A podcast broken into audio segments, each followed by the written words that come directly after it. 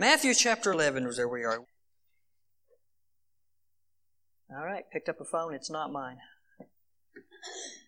Okay. Travis called me Thursday, said I'm sick, and I said, Good, you'll be better by Sunday. I was wrong. And so instead of uh, doing Hebrews, as it says in your bulletin, we're going to be in Matthew chapter 11.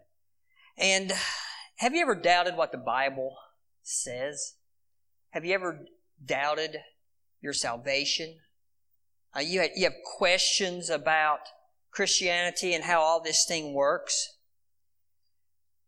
And I think sometimes, I, I think most people do. Uh, but we're afraid to admit it. I, I think when, a lot of times when we come to know Jesus as Lord and Savior, we decide that we should know everything. Uh, and that, you know, other Christians do. And so if we asked questions, if, if we said that doesn't make sense, if, if we say, you know, I'm wondering a little bit about my salvation, we, we feel like other people would look at us and, and say, well, how dare you? You know, the, the following Christ is a thing of confidence. It's, it's something that, uh, that we uh, take hold of and we, we don't ever look back from that.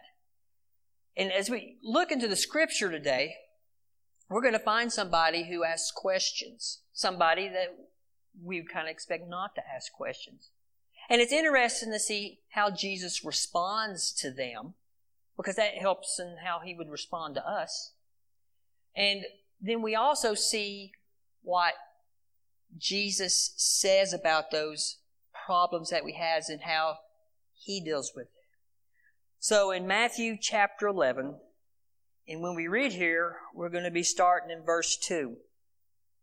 This is an interesting place in history. We're here at Christmas time, and at Christmas time, it's actually the splitting of time. Before Jesus was born, it was known as BC. The year before Jesus was born would be 1 BC, before Christ. The year Christ was born, it would be AD, which is Anno Domini.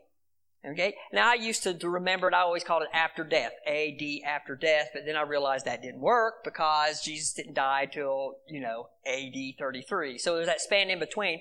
So finally I came up with the way I would remember it is there's before Christ and there's after the birth. Okay? Uh, after the birth. Anyway, uh, so that's the, the, the, way I remember those to try to keep those straight. And I mention that because this comes into play a little bit in what haps, happens here in this portion of Scripture. Is some things that occurred before Christ and the things that occur after. So in Matthew chapter 11, verses 2 and 3, we're going to read about the story of John the Baptist. Now, John the Baptist has met Jesus. He's been preaching. He's, in fact, he was a prophet who prophesied that the Christ was here. He said, He's coming and He is here. And then he baptized Jesus. And so uh, they, they knew each other. Uh, in, in reality, they were cousins. They probably had met before at other points of their life.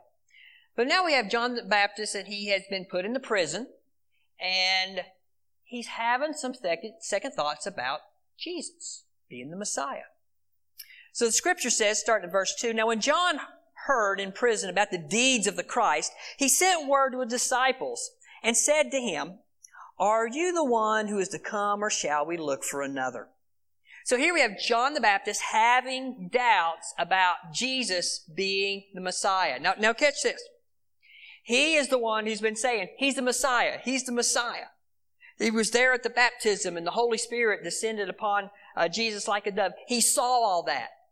But now he is having doubts. You know, in reality, he's kind of like uh, I would be as a leader, or we would be as a Sunday school teacher, somebody who has been teaching or preaching in those areas, and then suddenly there's some doubts. And I can almost guarantee you most teachers and preachers would just shut up about it. We cannot show any weakness. We cannot show that we have any questions about the Bible or our faith. But John the Baptist has the courage to ask Jesus, are you really the Messiah? And I need to point out here that John the Baptist is having doubt. Doubt is different than unbelief. In fact, you kind of have to have belief in order to have doubt. Uh, Alister McGrath writes this, and I quote, Unbelief is the decision to live your life as if there is no God. It's a deliberate decision to reject Jesus Christ and all that he stands for. But doubt is something quite different. Doubt arises within the context of faith.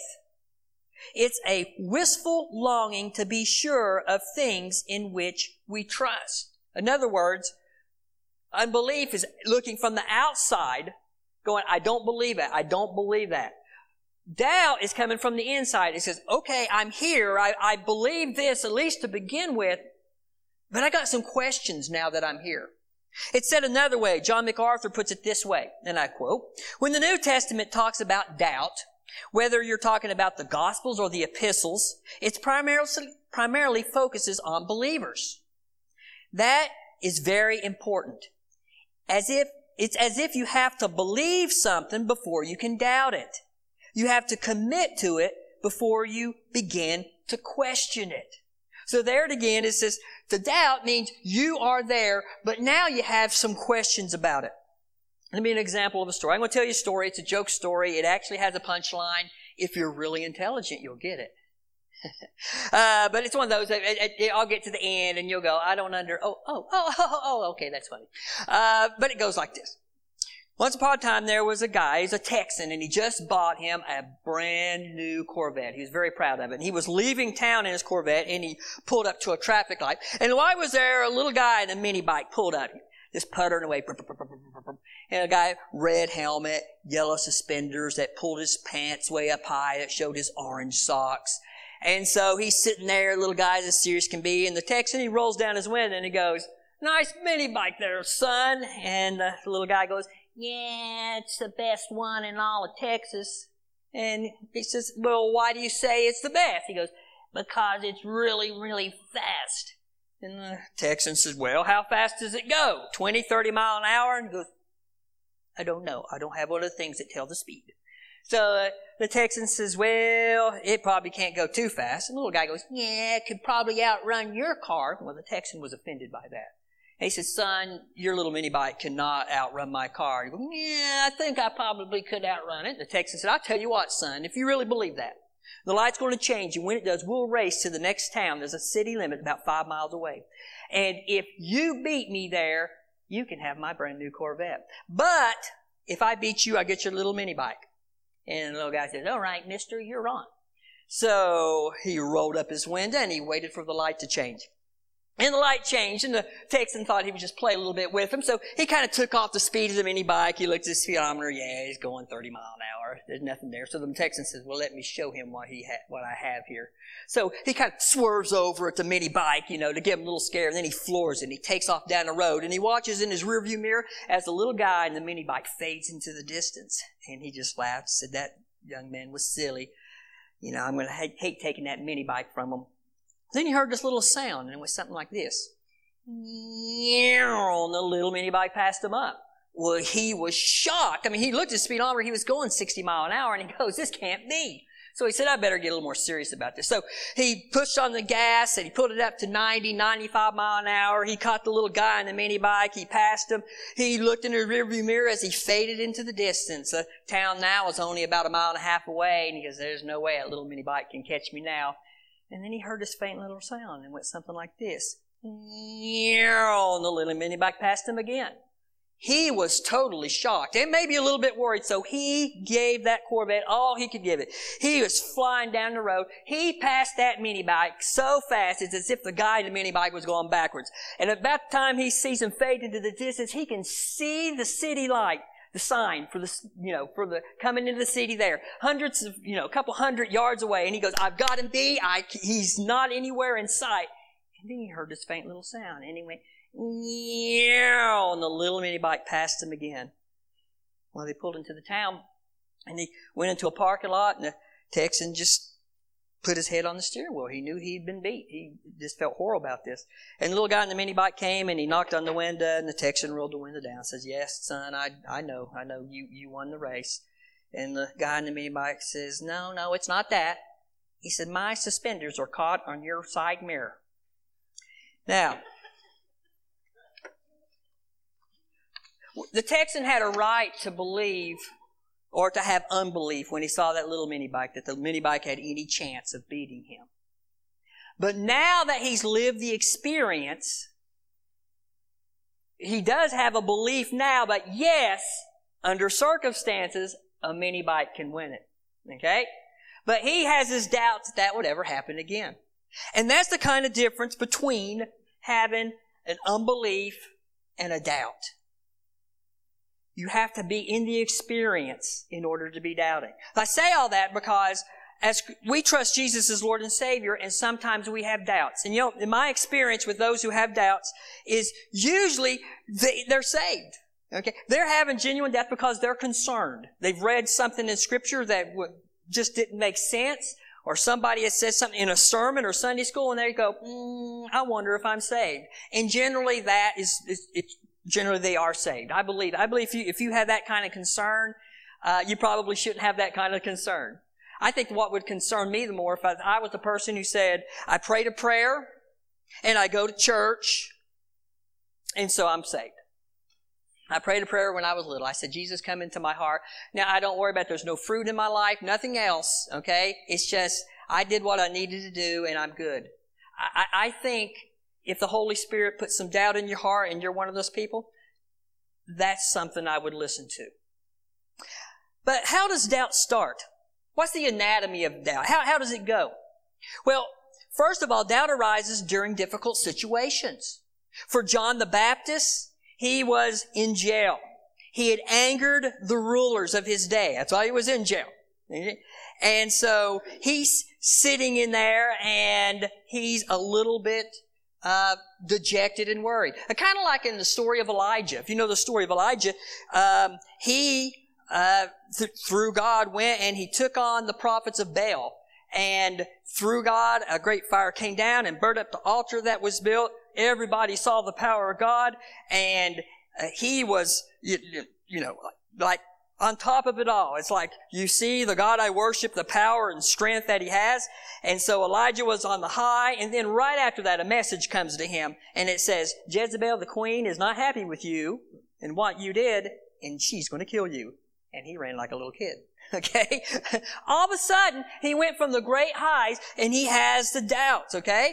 It, it, that doesn't look like a terrible, difficult situation, but it knocked him right off the high that he was.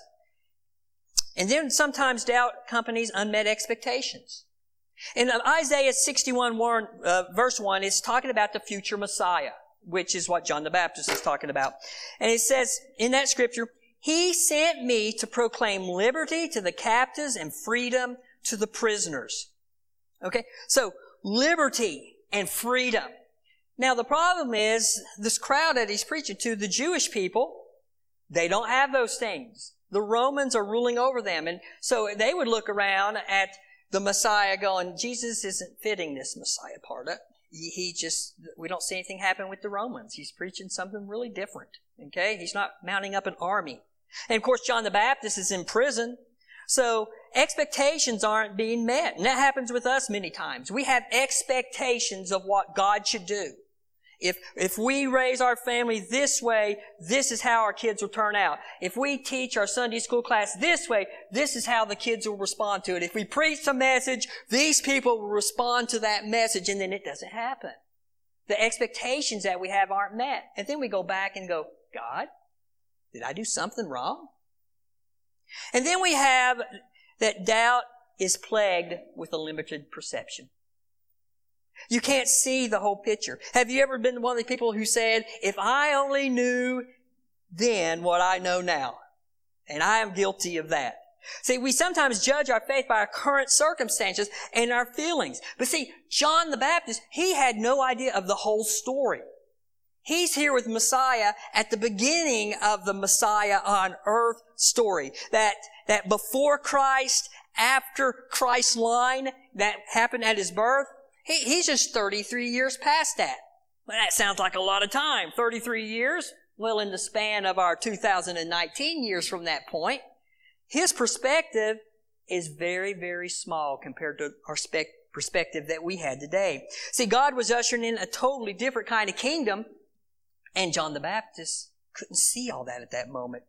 So what's the answer to doubt? Well, first of all, we need to confront doubt with biblical revelation.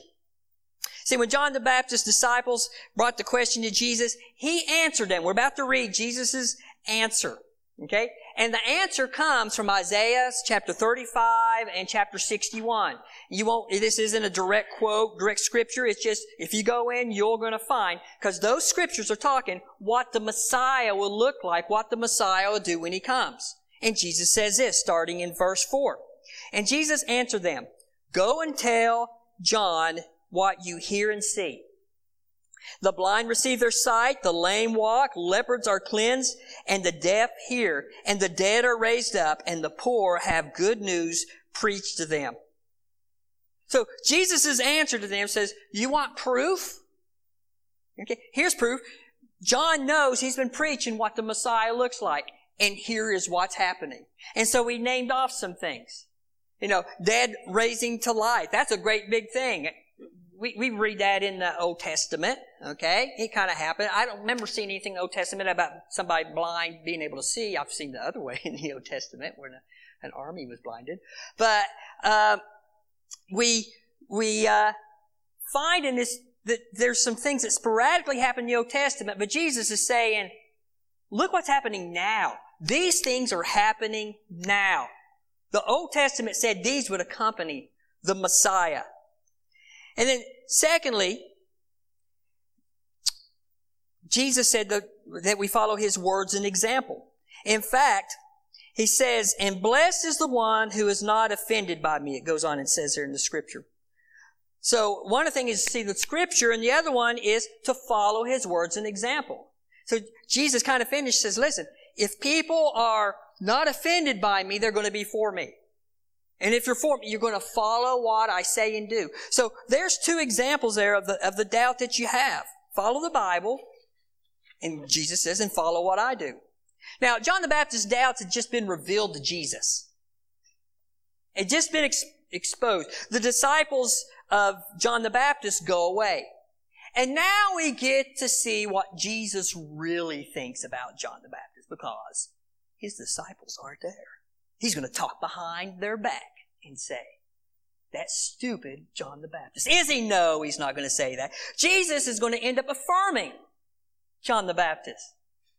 He says in Matthew 11, 11, just read the first part of it. Truly I say to you, among those born of women, there is arisen no greater than John the Baptist. Wow.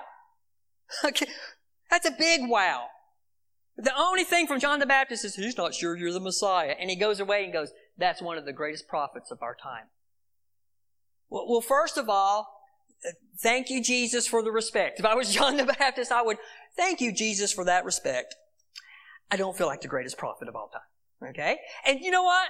I would agree with him. I've, I've, I've read about some other people in the, in the Bible, some great patriarchs you know, Moses and the things that he accomplished. And I mentioned Elijah and there's Elisha and Daniel. There's some great people that when I look at their lives, I mean, Daniel, you, I mean, Daniel was human. I know he sinned, but we don't find any, any sins worth mentioning in the whole Bible about Daniel.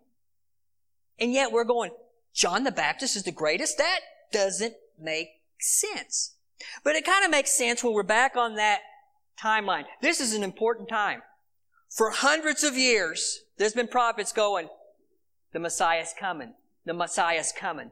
The Messiah's coming. And they're all important. The Messiah's coming. But here, the prophet John the Baptist, the preacher, goes, He's arrived! He's here! In fact, He's right here. You can see Him in the flesh. I'm going to dip Him in the water and bring Him back out. So, He's the greatest because he is the accumulation of everything that was predicted that was coming. If you can imagine that somebody was coming to, you know, different people saying, somebody important is coming to Grace Baptist. Somebody important is coming to Grace Baptist. And somebody coming to Grace Baptist. And then I came in one day and said, I got good news for you. Billy Graham is going to give our message today. And you go, wow! and I would have the privilege of doing that. That's what John the Baptist was. That's why he's the greatest because at that moment, he got to finish off all the prediction. But scripture goes on. If you looked ahead, it goes, and yet, and yet the one who is least in the kingdom of heaven is greater than me. So Jesus is his double take. John the Baptist is greater, but there's people greater than him. What? what do you mean? He's the greatest and yet there's people that are least in him, greater than him? See, while John the Baptist was the, was the climax of all the prophets, yet his position in history prevented him from being able to tell everybody everything that needs to be known. You see, before Christ, up to this moment, there was an incomplete picture of the Messiah. Jesus comes and he fulfills that. But Jesus showed us firsthand how that would be demonstrated. Remember, already the, the people who study scriptures have an idea what a Messiah is going to look like, and Jesus doesn't look like that. So Jesus had to come and live the earth to show this is what the scripture really meant when it said it. This is what the Messiah really looked like. And so he lives his life. So listen to this. Everybody after John the Baptist has a better picture. Everybody, we have a better picture in the Old Testament, but better picture in John the Baptist, because John the Baptist is going to lose his life before Jesus loses his. So John the Baptist doesn't have a complete picture. So we are smarter or better off than John the Baptist. Because when we tell the story, we can tell the complete story. You have the people in the in the Old Testament, Jesus is coming, Jesus is coming, and around John the Baptist time, Jesus is coming and Jesus is here. But we have Jesus is coming, Jesus was here, Jesus is here, and Jesus will be here forever because Jesus died on the cross to conquer death. We've got the full picture and the full story. So congratulations. When you share that gospel, when you share that story, you're greater than John the Baptist.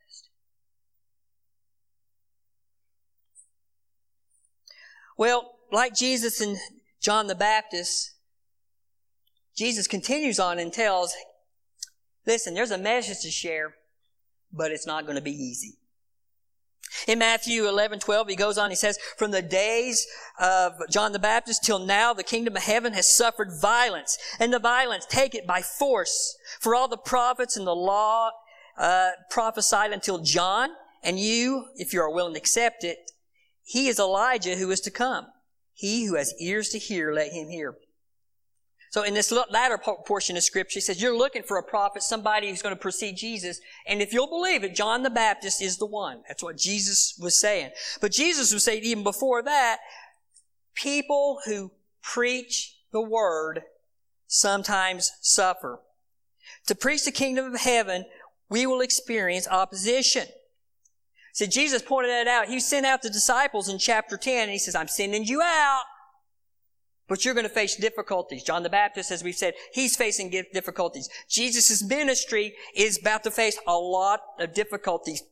And if we go and we decide to follow Christ, we are going to face difficulties. And because of that, you the tendency is go, I'm going to walk this line. I'm just not going to stir up the water. I, I don't want to make people mad. So if I, am going to live for Christ, I'm going to pick my moments where I, I, will speak about Him, but I don't want to do anything overboard. I don't want to speak out. I don't want to be like John the Baptist. He was thrown in jail. I don't want to be Jesus. He was crucified and died. You know, to be that disciples, they lost all their lives preaching the gospel. That is not it for me. I think I will just kind of ride it out and be quiet. But Jesus even speaks to that. He goes on. And he says, starting in verse 16, But to what shall I compare this generation? It's like children sitting in the marketplaces and calling to their playmates, We played the flute for you. And you did not dance. We sang a dirge and you did not mourn. So in this portion of scripture, Jesus says, what's it like? It's like this generation. This generation is looking at us and says, we played some really happy music for you. We had a party. And, and you wouldn't party with us. You just kind of went, mm, that's not my thing. and then, and then we were sad. We had somebody die. But we heard you Christians talking about death. You're going, oh, my uncle died, but I'm going to see him again someday. So this isn't a sad moment. This is a happy moment. We'll see, we're going to celebrate his life. And so the world's looking going, you Christians got it backwards. You got it back. You won't party with us and you won't cry with us. What is wrong with you? And because they misunderstand, it goes on there and it says in that portion of scripture, for John came neither eating nor drinking, and they say he has a demon. The Son of Man, Jesus talking about himself, came eating and drinking and said, look at him, a glutton and a drunkard, a friend of tax collectors and sinners. Yet wisdom is justified by her deeds. So Jesus goes on and said, people got it backwards. And then they look at John the Baptist. He lived a simple life. He lived out in the desert. He kind of was his own person out there. And people went, that guy out there, he's really weird. He's probably demon possessed. You better watch out for him. And Jesus came totally different. Jesus came, he was the people person. He sat with everybody. He talked with everybody. He didn't care what your reputation was like. He wanted to chat with you and to share with you. And if he sat down and had a meal and he had a drink and he was just part of the group and people looked at Jesus and went, he's a glutton and a drunkard. What's his problem? He's with people all the, and look at the people he's hanging with. Oh my. We say all that to say there isn't living that life. If people want to find fault in you in your Christian life, they will find fault. They're going to find it. And so that's not an excuse to hide behind. Okay? I, I, I, I promise you, if you're walking that perfect Christian line at your workplace, Somebody behind your back has found, they've found a fault in you. they, they found it. If they can find it in Jesus, they'll find it in you. Ours are a little bit easier to see, by the way. And it ends that portion of scripture said, wisdom is justified by her deeds. And that's just a way of saying wisdom, living right, being wise, living right, is the right way. Okay? This is an excuse to go, well, people are going to think naughty things about me. I might as well do naughty things. And Jesus said, no, no, no, no, no. no, wisdom, doing the smart thing, is doing the right thing. Okay? It, we still need the life that God calls us to live. There is value to that. But he's just saying, there is value, that's the right thing. The world is not going to say that about you. So we have an explanation here that, that, Jesus says about Christianity, and it's totally different from all the other religions of the world. It's so much better than those. And we're going to skip some scripture just because of time. Uh, that, that, the whole chapter 11 is Jesus talking to disciples, and it leads into talking about the, the corruption of the world and the things that are happening. But Jesus sums it up in Matthew uh, 11, 28 through 30, and he says this, Come to me, all who are, who labor and are heavy laden and I will give you rest. Take my yoke upon you and learn from me, for I am gentle and lowly in heart. And you will find rest for your souls, for my yoke is easy and my burden is light. So Jesus first comes when he says, if you are la- labor, who are labored and, and heavy laden, okay? In other words, you've got a heavy burden on you. And, and I think we all face that at some time in our lives. We face heavy burdens. Certainly the people Jesus' day would have been facing burdens like we do. They had the same issues and, and things and problems. They, I think they probably had a little bit more burdens because they were still trying to live under the law. Remember, Jesus hasn't died on the cross and risen from the sin. They're living under the law.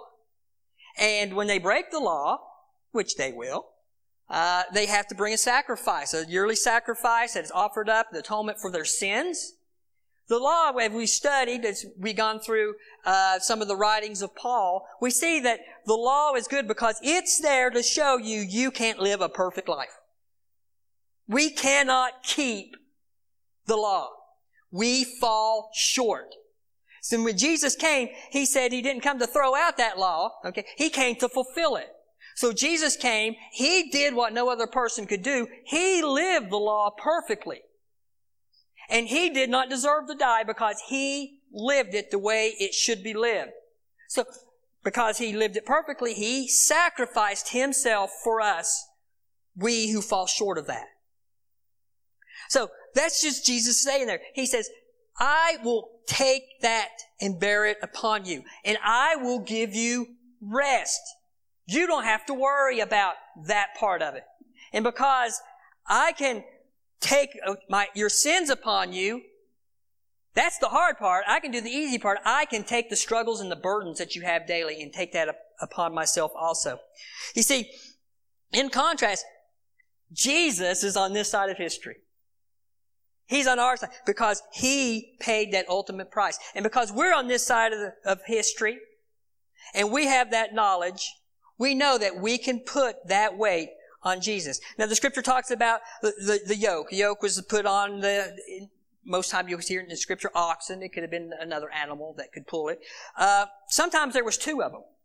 When there was two, the idea of having two is usually you had an older and a younger oxen, okay, or horse, or cows if you're going to have them pulled, okay.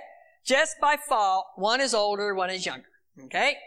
Uh, maybe they were twins, but in most cases they're not. Okay? So one's older, one's younger. The older has supposedly been around and experienced plowing more. He's been the one the master has been hitting the whip with, so to speak, and getting used to this noise is turn left, this noise is turn right, this is whoa, all those things. And then a younger one joins it, and the younger one's just there, okay? And the younger one is, he helps pull, but does he help pull? Yeah, I guess sometimes he does. But sometimes he's actually a detriment. I'm concerned the older one will go, would you just, you know, will you help me out here? I'm going this way. You're trying to go that way. This is really difficult. Okay? But eventually, the younger one, as he matures, he learns what the master says. And he learns the noises to turn left and to turn right. And one day, the older one isn't there anymore. And the younger one is not the younger one anymore. He looks over and the plow next to him and it's a young nipper snapper ox. it doesn't have his head screwed on straight and he's going, ah, I've got to train this guy. But that's the idea of this ox. Jesus is the one who knows. God's voice is what he hears. And so when Jesus is talking about this, he's saying, follow me little young oxen. Follow me, okay? I understand. I understand I'm going to have to do most of the pulling. I understand that I'm going to go this way and you're going to go that way, but we're going to go this way. I understand all those things, okay? And follow me because there are people coming after you who need to see and know what I know through you. So you see where this leads us. As we follow Christ. We need to understand that there are people we need to bring with us. And Christ ultimately bears our burdens. But you know, people don't always know that. So sometimes we're there to help them bear the burdens. But ultimately we want them to come to the conclusion that with Christ's help, their burdens can be borne. You know what I'm saying? They get to the point where they go, I don't need that person to help me anymore. I've got this. God, you and I've got this. I know my left. I know my right. I know when to stop. I'm good. Send me somebody to slow me down, but that I can help. The weight of the law that God put out there could not be bore on our arms. So Jesus came and he paid the price. It's a weight that only Christ can bear. And yet so much, so many times in our flesh, we try to do all that on our own.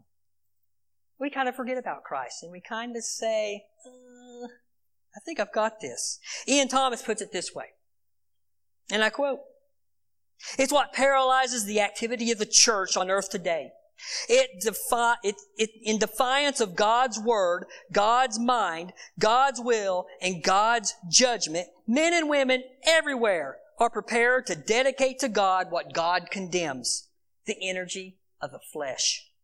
There is nothing quite so nauseating or pathetic as the flesh trying to be holy. to sum it up, we're trying to do what Christ is meant to do.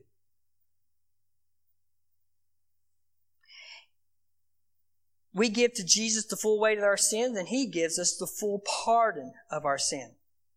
So you see, He's obeyed the very law that we couldn't obey. And Jesus is essentially saying, learn what it means to be my disciple. If you learn to be my disciple, you will find rest for your soul. That's what the scripture's saying. As your relationship with me comes together, then the problems that you have in life will be solved.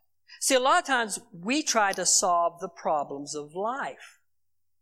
We bypass God. He just says, work on my, our relationship and you'll find the other things will be okay.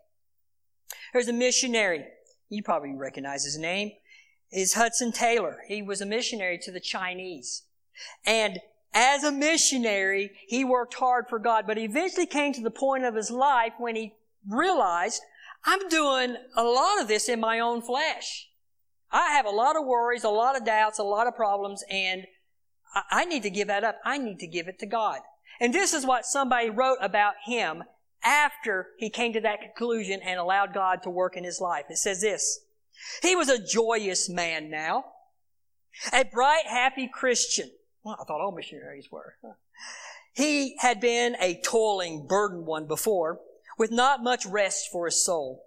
It was a rest in Jesus now and letting Him do the work which made all the difference. Whenever he spoke in meetings after that, a new power seemed to flow from him. And in the practical things of life, a new peace possessed him. How was his faith strengthened? Not by striving after faith, but by resting on the faithful one. You see, he came to the realization that he needed Christ. So, here's the invitation from Christ. Okay, this is, is what Christ is saying. First of all, you got problems and difficulties in your life, you're having doubts, maybe first of all you need to repent of your sins. We all sin. And we need to come to God and we need to ask God for His forgiveness and we need to turn from our sin and run from that. That's a great place to start because that could be our problem. But maybe that's not it. Secondly, we need to renounce ourselves and stop trying to go around the problem and, and just say, I need to work on my relationship with God. Okay? I, if I'm having these problems, God, I want to focus on you. I want to just give you the praise and give you the problems, give you all those things. I just want to learn all about you. And when our eyes are focused on God, everything else, all those things, you know, those song says, and the things of earth will uh, fade away, um, as it says. And then thirdly, rest in Christ. Come to get to know the one who loves you who is willing to carry your burden, who really has concern and wants to see your soul to be at rest and at peace with Him. Let's bow our heads. Father, we thank you for your love and concern. Thank you that even when we doubt and we have questions, we know the behind the scenes story. You see beyond that. You see who we are, and you see our potential. And so you're there and you want to help us through that situation, but our questions and our doubt don't affect our relationship with you from your perspective. It only is from ours. And so help us be able to see past that and realize if there's something going on, it just means we get to need to know you better. We pray and ask these things in Jesus' name. Amen.